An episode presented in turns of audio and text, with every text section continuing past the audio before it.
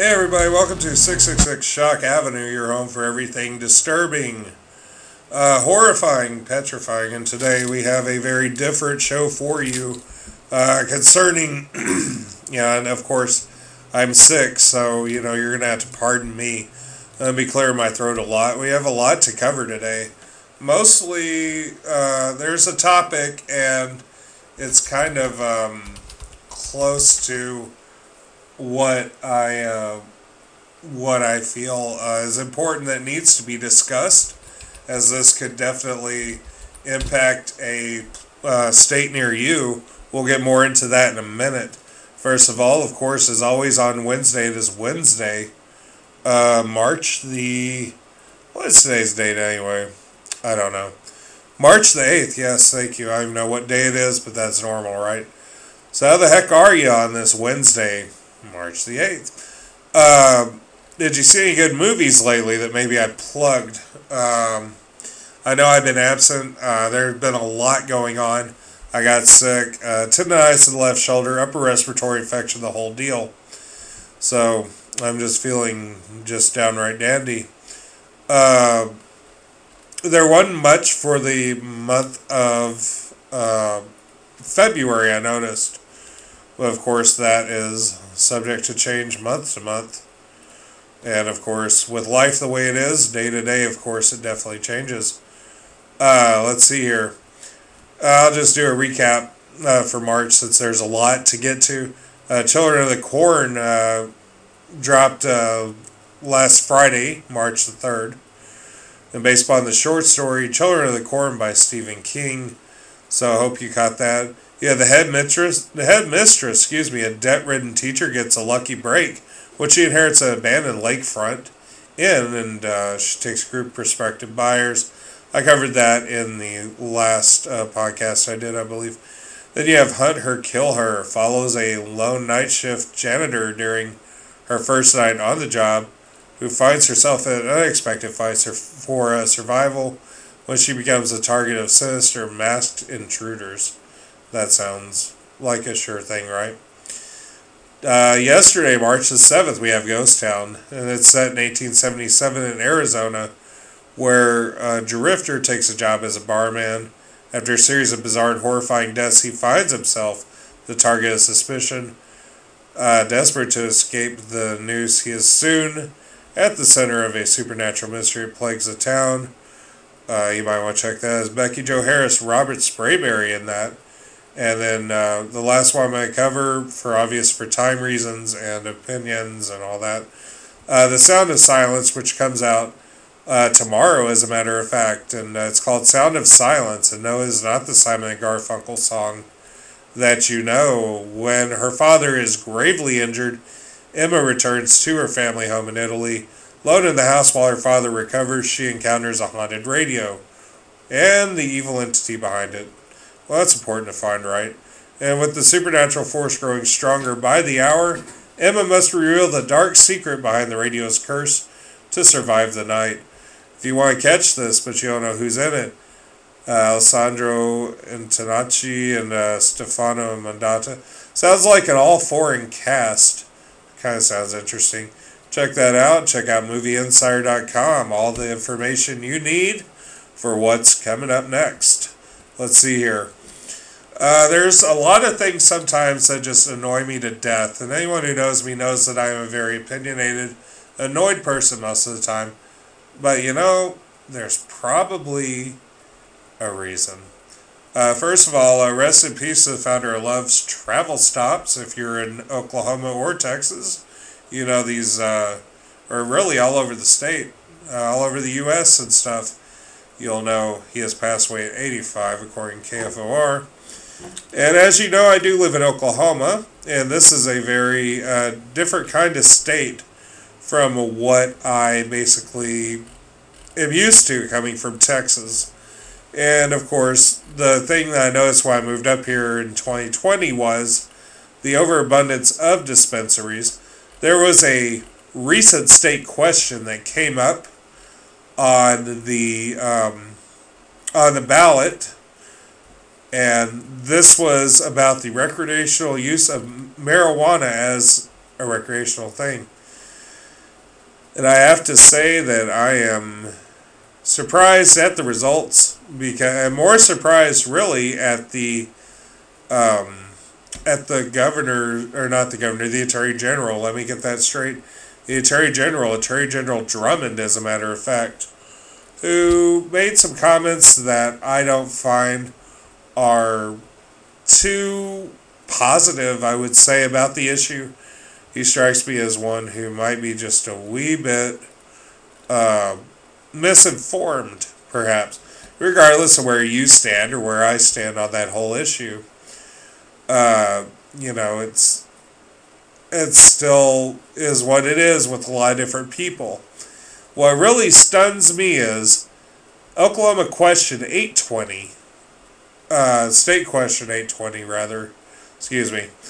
According to Reddit, which is, by the way, a very reliable source of info in cases like this, because it just is, I guess.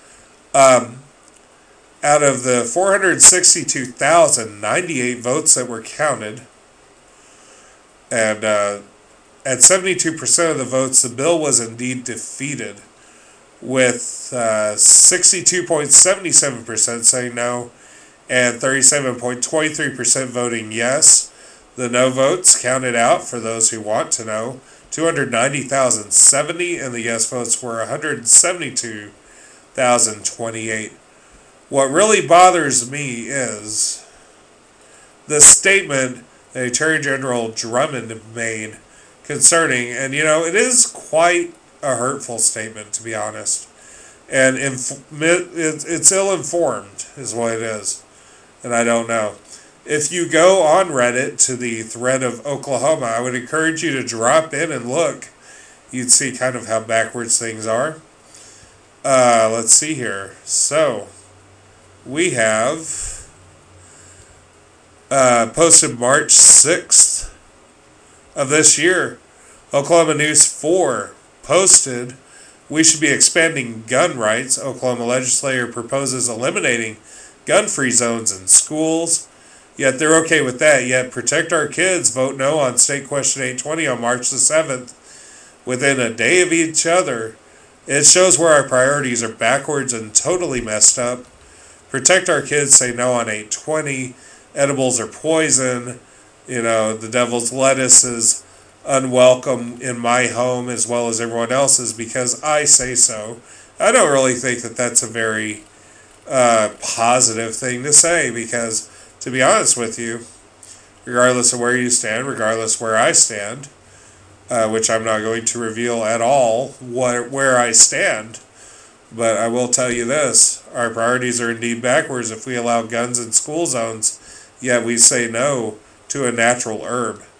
If you think I'm pro marijuana, well, that's going to be something that's going to have to remain opinion.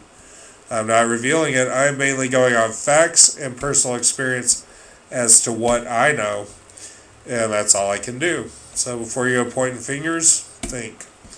So, uh, let's see here. So March the 7th, which was yesterday, this is for immediate release from Gentner Drummond, Attorney General of Oklahoma. So Attorney General, Gentner Drummond, made the following remark this evening in light of the apparent rejection of State Question 820 by Oklahoma voters. I'm proud of Oklahoma for rejecting the expansion of organized crime by defeating State Question 820. Regardless of where one stands on the question of marijuana legalization, this stark reality is that organized crime from China and Mexico has infiltrated Oklahoma's medical marijuana industry. I will continue to focus on this serious threat to public safety by targeting the illegal grow operations throughout the state.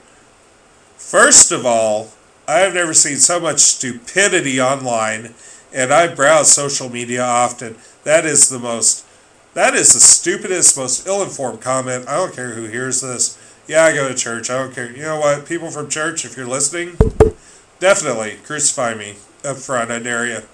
Because I'm going to tell you right now, it's opinions like this that I really don't care to hear. It's an opinion. You know what? If you're taxing and you're regulating it and you legalize it, also, there was more at stake than what they realized. if this bill passed, it was going to get a lot of past convictions for marijuana possession expunged from people's records. That means people would not have that mark when they go look for a job. They would have no drug convictions. They would have no record whatsoever at all, no rap sheet. If that's all they ever went for, they'd have a clean slate. But no, people had to vote no on this. For what reason? I don't know. Fear. And saying, oh, we have to protect our. No, you don't have to protect anybody. Okay, I'm sorry you don't. That's just not the way it works anymore.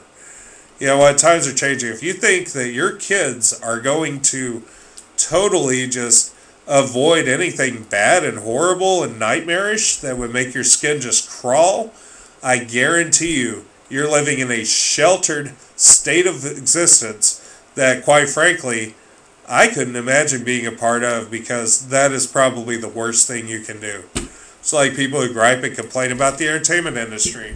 Oh, yeah, you know, all those daggum horror movies, oh, they just totally, you know, encourage gun violence and murder and serial killers. Well, you know what? Have you watched the news lately? I'm going to tell you something right now.